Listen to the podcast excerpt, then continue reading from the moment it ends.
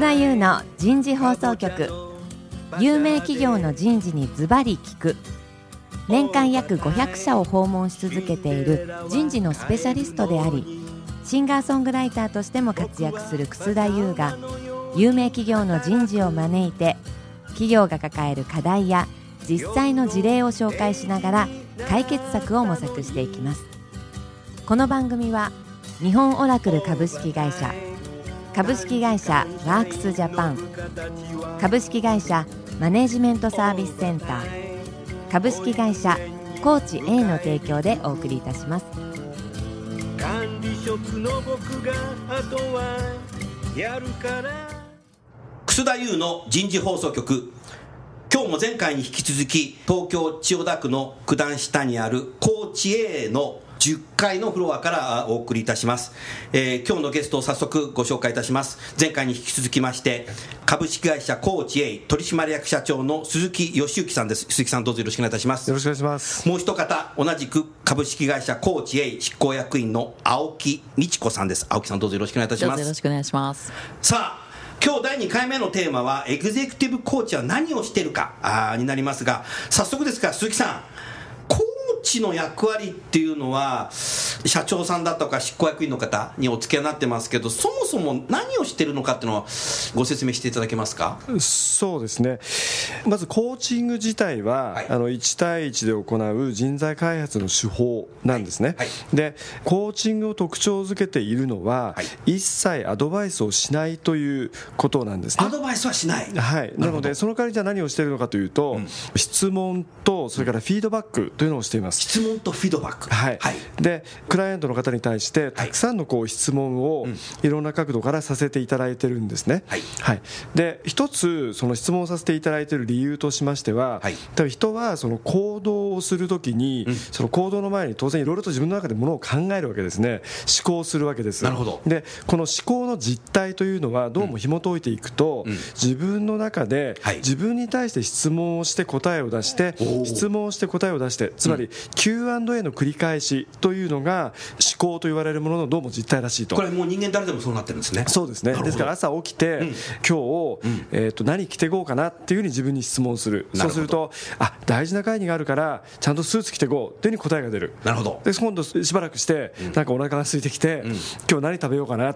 卵焼いて食べよう。こんなふうに QA、QA っていうふうに繰り返されていくのがどうも思考の実態らしいと。なるほど。確かにそうだな。僕自身も今日そうだったのは今日はコーチエさんに来るからジャケット着てこいよ。次ジャケット着てきましたけど、ね、なるほど。そういうことなんだね、はい、はい、で一つ、まあ、問題ではないんですけども、はい、人が自分に対してする質問っていうのは、はい、パターン化しやすいっていう傾向があるんですね。パターン化しやすい、はい、うん、そうすると気が付くと自分に対して同じ質問をしているので、うん、そうすると答えが同じになりやすく結果的に行動が変わりにくいっていうことが起きると、うん、そうすると経営者と言われるような方々は、たくさんの成功体験を持ってらっしゃいますので、はい、気が付くと自分に対して同じ質問をして同じ答えを出す。で、うん、同じ行動パターンを取るということが実は起きやすいんですね。なるほど。で私たちの仕事の一つというのは、うん、その方がおそらく自分の中では自問されていないであろう質問や問いかけを外側からすることによって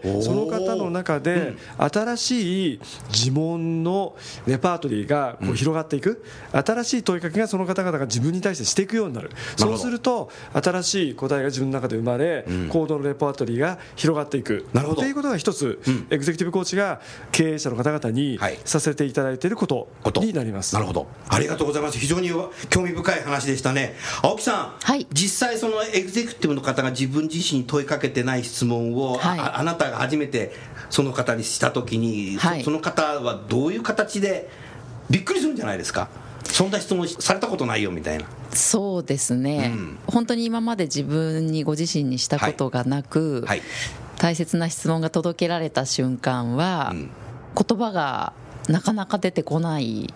言葉が出てこない。出てこないですね。とっても静かな時間が流れて はい。うんと本当にこう質問を頭の中に何度も何度もこう回しながら言葉を紡いでいらっしゃるっていう場面には遭遇します。はい。それなんかすごい瞬間ですね。そうですね。あそう何度も何度もありませんけれども、そういったことが1セッションの中で1回2回起こったら、もう本当にあ今日はいい質問ができたかな。質問があそういうことなんだね、はい。面白いとおりですよね。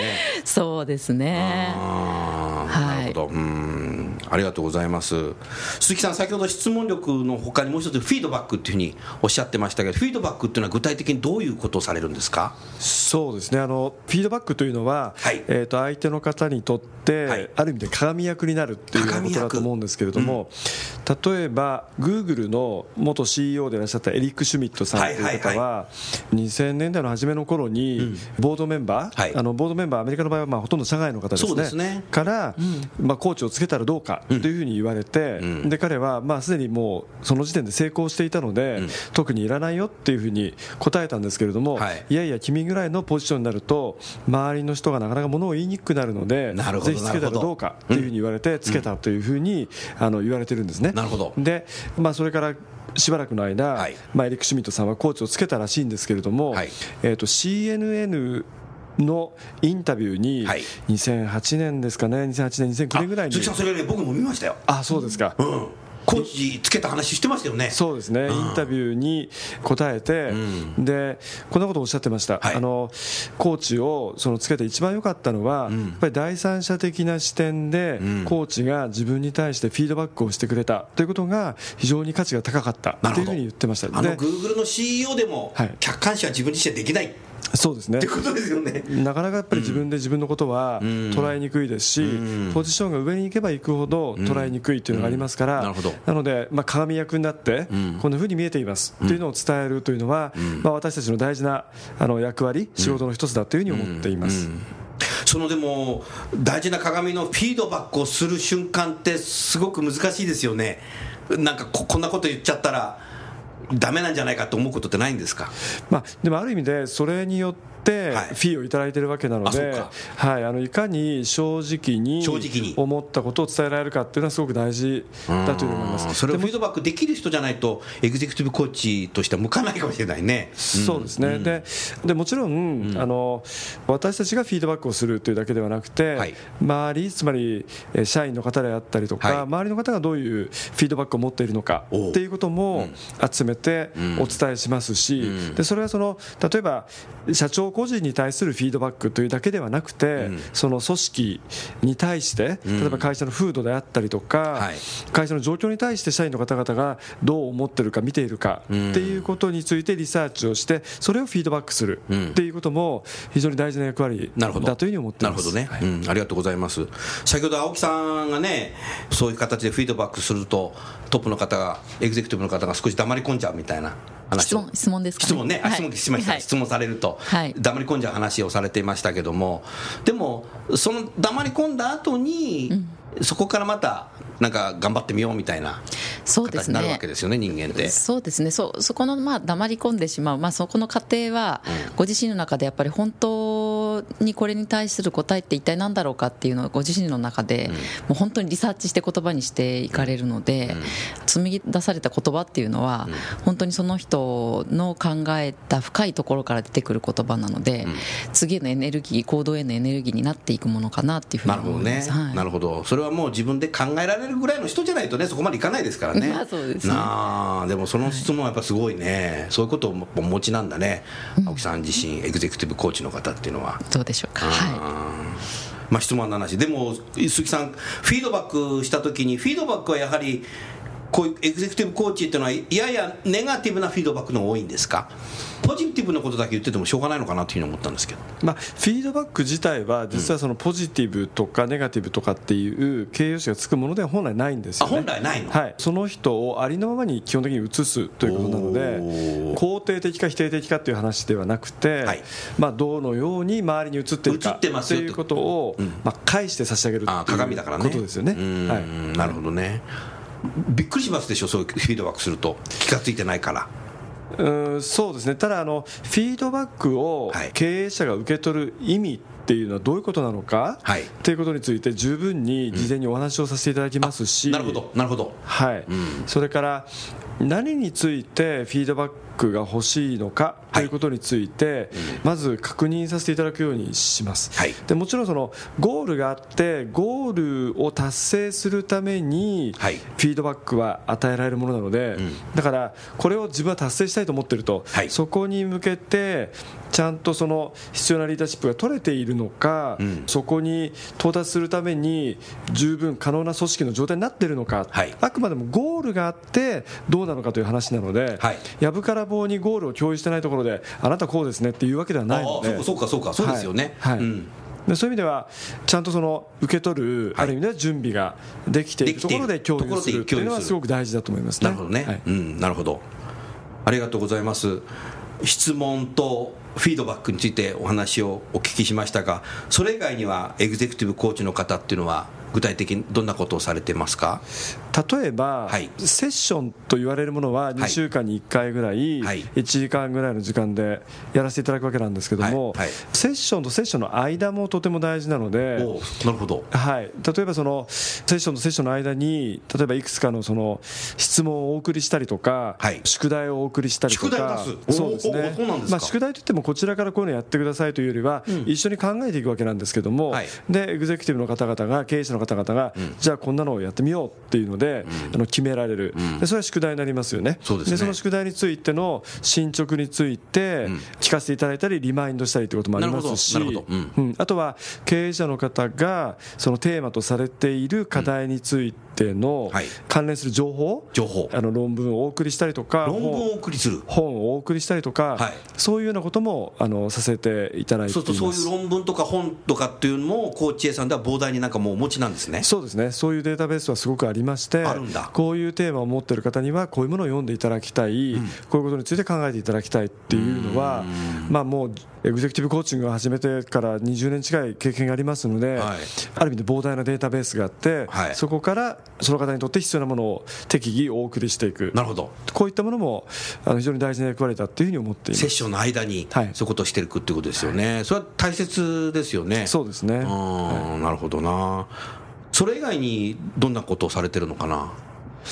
あとは、はい。やっぱりこういう仕事をさせていただいていると、はい。経営者のネットワークというのが、経営者のネットワーク。はい。あの非常に多く培われます、はい。そうすると当然経営者の方は当然経営者のネットワークを持ってらっしゃるわけなんですけど、はい。まあ、時にその偏ったりします。同じ業界の経営者との付き合いが深いとか。なるほど。でも新しい視点を獲得していただきたいですし、新しいいいものの見方を持ってほしいわけですから、そうするとその方が普段自分のネットワークではお会いできないような経営者の方をはい。ご紹介させていただいたりとか、はい。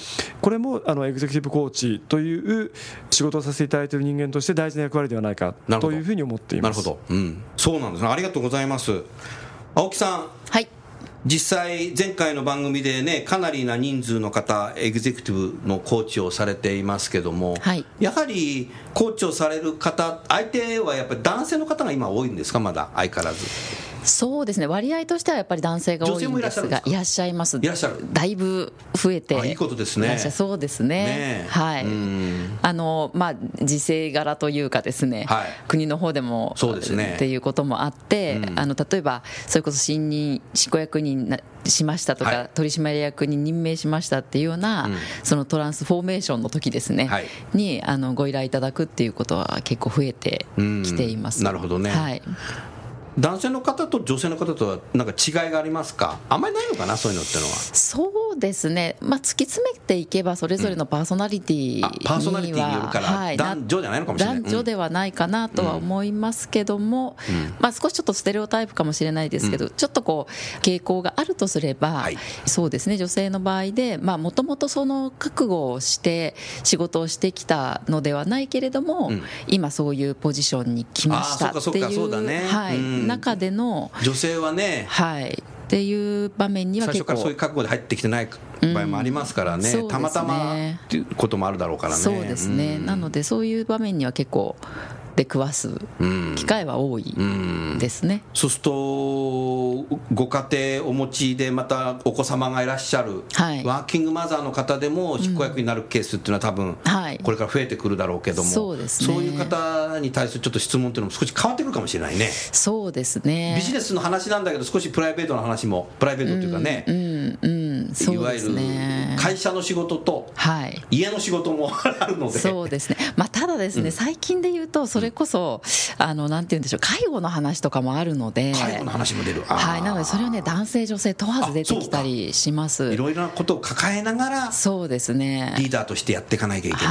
い、はい、あと例えばご自身の部下のはい。本部長が、なんて言うんでしょう、親が介護状態になってしまって、ちょっと本当に今、頑張ってほしい人が抜けるんですよみたいなねー、話とかもありますし、もう本当にもう、それも男女どうこうとかっていうことじゃなく、本当やっぱりライフイベントの話はよく出てくる話でよく出てくる、はい。ますます増えるかもしれない。そうですね、そんな気はします。いいですね。はい。ちょっとコーチの役割というのは結構大変難しくなってくるかもしれないどうでしょうかね、まあ、経営者になればなるほどお仕事はその人の人生そのものだと思うので、やっぱりまあその人生そのものによるなんて言うんでしょう伴走するっていうことなんだと思いますけどもね。うんなるほどね、ありがとうございました、はいそれ以外に鈴木さんエグゼクティブコーチっていうのは何をされていますか？そうですね。あのエグゼクティブコーチングと言いますと、はい。なんかこう1対1ではい。経営者の方のリーダーシップの向上に向けてっていうイメージがあるかと思うんですけども、実はエグゼクティブコーチングをする際にその背景に当然その例えば社長の方が会社全体、はい。組織というのをイメージしながらコーチしていきますし、組織変革であったり、まあ、具体的には風土改革とか風土改革。はい。うんそういうものを経営者の方と一緒に成し遂げるようにコーチをさせていただいているっていうことが多いんですよね、はい。ですから例えばあの社長がどう周りから見えてるかとかっていう小さい範囲のことだけではなくて、はい。その会社の例えば3000人の社員がいるとすると、はい。3000人の社員の方に対するあのリサーチを取らせていただいて、なるほど。今その組織がこういう状態だと、じゃあその風土をじゃあどう変えていくのかっていうことについて社長と一緒にお話をさせていただ大きなテーマですねそれは。はい、だからエグゼクティブコーチというのは要するにコーポレートコーチ会社のコーチであるわけなんですなるよねほどなるほど、はい。なるほどそういうことか。そうなんですよね。そういうことか。ああなんか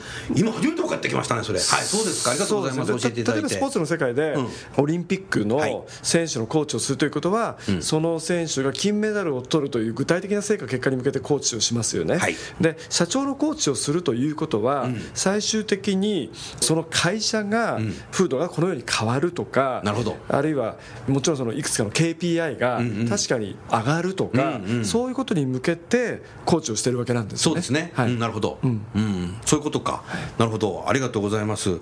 青木さん、はい青木さん自身もそういう企業のね、はい。あの風土の改革だとか、はい。そういう時にこう携わってきて何かエピソードありますか？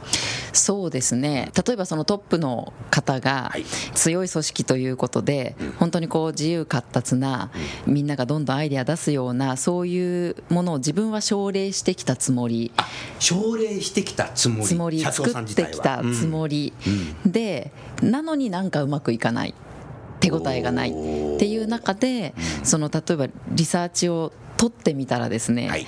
自分の一番の側近が一番こううまくいってないことがこう分かってきえて遠ければ遠いほどうん信頼関係実は増していて遠い人には、うん。遠い社員には、うん。まあ、ある意味人気なんだ人けど。会社を本当にドライブさせていく重要キーパーソンのその自分の本当にこう一枚岩になっていきたいメンバーと離れていたなんていうところから、出発したところはあります。でそそれはでこからも野放しにしてたら自分の任期も終わっちゃうね。そうなんですよね。そうなんこれですはじゃあエグゼクティブコーチの役割っていうのはかなり重要ですね。ですよね。あのあのザファーストデーがなければ、そうですよね。はい。とは思います。なるほどね、い、やーエグゼクティブコーチは何してるのかで今日はなんか一番そこが 僕僕自身がピンときたかなというふうにそんなふうに思いますね。鈴木さんでもそれリサーチをしてそういうことが分かってきた時にそれからコーチングってそこからスタートしていくわけなんですけどはい。やっぱりかなり変わるんですね。社長さんというか会社自体に先ほどのいろんな風土の改革っていうのは。いややっぱりあの会社ははい。トップ次第？のと会社はトッころはプ次第。あると思いますよね。だからトップがどういう風土にしたいと思っているのか会社にしたいと思っているのかっていうことは当たり前ですけどね。一番影響が大きい。だから会社の例えばその風土に与える変数っていうのはいっぱいあると思うんですけどもはい。その変数の中でやっぱりトップが与えているポーション割合っていうのははい。一番大きいでしょうね。なるほど、うん。だよくあのどういう組織にしたいですかっていうふうに伺ったときに、はい。やっぱり主体的な組織にしたいとか、主体的な組織にしたい、はい。うん。社員が一人一人がその主体的に動く組織にしたいっていう話はよく聞くんですけれども、はい。そうすると、何が一番大事かというと、当然、本当にトップが社員が主体的に動くことを望んでいるのか、主体的な組織にするためにトップがどのくらい主体的になってるあかと。トップ自分自身が主体的になってるかどうか。主体的な組織にするためにですね小屋の白バカマじゃダメだってことだね、はい。でトップはもちろん何かに対しては絶対主体的なんですけども、主体的な組織を作るために本当に主体的になってるのかそういうことねそういうことね、はい。うん。というのは大事だと思いますね。だからトップの意識変革みたいなものはやっぱりものすごく影響が大きいですから大事だろうというふうに思います。これはでも鈴木さん社内の人から社長にはなかなか言えないっていうか気づいてないっていうかかもしれないね、やっぱコーチっていうのはやっぱ外にいる方だから多分そういうことをリサーチもするし言ってあげることもできるんじゃないかなと今日思ったけどその辺いかがですか？まあ、もちろんその社内にいる方が分かってらっしゃること、見えてることはもちろんたくさんあると思うんですけどはい、あの外部のこういう立場の人間だからこそ、意識が届く部分っていうのはやっぱりあるというふうに思います、なるほど。ただコーチはあくまでもその会社の中にある力やポテンシャルを引き出したいわけなので、外側からコーチが何かをして差し上げたり変える努力をするわけではないんですよね。なるほど。その会社の中に、そもそもある変える力であったりとか、前に進む力を引き上げていきたいっなるほど。ていうのがやっぱりありますよね。なるほどね、はい。うん。前回と今回鈴木さん青木さんの話を聞いてて素朴に思うことが一つあるんですけど質問僕が質問していいですか、はい。何か僕が質問していいのかなと思ったんだけど。あのコーチングを例えば先ほどね前回でも8ヶ月とかおっしゃってました。8ヶ月終わった後にコーチをつけなくなっちゃうとどうなっちゃうのかなと思ったんですけど。あの現実的にははい。もちろんリピートを何度もされる方もいれば、はい、はい。8ヶ月ぐらいで一旦終わりっていうふうになる方もいます、で先ほどお伝えしましたように、はい。コーチングを受けた経験をベースに、例えば、はい。周りの方から自分に対してフィードバックをもらうという習慣をつけられる方っていうのは多いと思うんですね。なるほど。習慣づけ、はい、はい、だから何か例えば自分が発信したことに対して、社長がですね、はい。周りの社員に対してはい。どう思ったっていうふうに一言聞けるかどうかっていうのは大きいですし、ん。はい、なるほど。それから先ほどもお伝えしましたようにその自問のパターンが変わるっていうのは大きいですよね。だからね。はい、あのコーチから普段されないような質問を8ヶ月間継続的にされた結果、外からされた質問というのははい。内在化されていくっていう傾向がありますので、なるほど。はい。そうするとその新しい質問が自分の中で使えるようになっていく。なるほど。もちろんそれは私たちとしてはできれば長い期間あの、ねコーチを活用していただいて、はい。より多様な質問を取り入れていただきたいですし、より広範囲な視点をはい持っていただきたいというふうに思うんですが、ただまあもちろん1年で終わる方もいればあの継続している方もいますし、はい。なるほどね。いろんなパターンはあります。なるほどね。そして経営者の方が変わっていくと職場の周囲の方もうあの社長変わったなっていう声って聞くことってありますか？あそれはもつもうものすごくあります、ある、はい、青木さんいかがですか？ありますね。ある。はい。その時すごく嬉しくないですか？嬉しいですよ。なんかものすごいやりがいになる仕事ですねこれ。やりがいになる仕事ですね。ね。ねそうなんですあの、まあ、社長であるそのクライアントさんそのものに、うん。その方ご自身からもうすごく良かったって言われることももちろんあるんですけど、はい。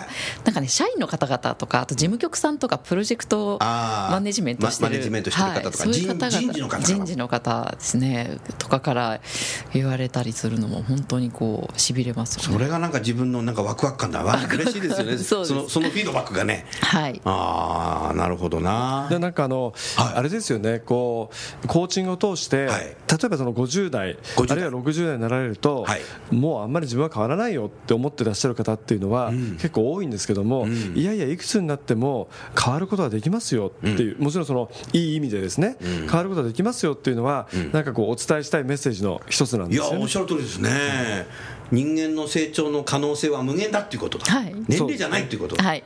ですよねうん。でもね50過ぎた60過ぎるともうもう変われないんじゃないかと思っちゃう、でもそういうタイミング社長に就任とかっていうのもね あるわけ。ですよね。なるほどね。はい。どうも今日はありがとうございました、えー今日のテーマはエグゼクティブコーチは何をしているかということで、えー前回に引き続きましてコーチ園の鈴木社長と、えーコーチ園の執行役員の青木さんに、えーお伺いいたしました。お二人ともどうもありがとうございました。ありがとうございました。ここでお知らせです。10月4日火曜から10月6日木曜までの3日間、日本最大級の人事経営者フォーラム HR サミット2016が開催されます。私も全日程登壇を予定しております。今回の私のセッションは、セブンイレブンジャパンさんとソフトバンクさんと戦略的採用をテーマに、そして、オリエンタルランドさん、三越セタンホールディングスさんと人材育成の取り組みと課題をテーマに、さらに、サントリーホールディングスさんとグローバル人事の取り組みをテーマに、私がファシリテーターとして3日間登壇しますので、ぜひぜひ皆様ご来場いただきたいと思います。ホームページから事前予約をすれば無料で受講することができます。その他にも魅力的なセッションがたくさんありますので、ぜひ HR サミット2016で検索してみてください。夜も更けてきた今回のお話はいかがでしたか？楠田優の残業イルミネーションとともにエンディングといたします。この番組は日本最大級の人事ポータルサイト HR プロのウェブサイトからもお聞きいただくことができます。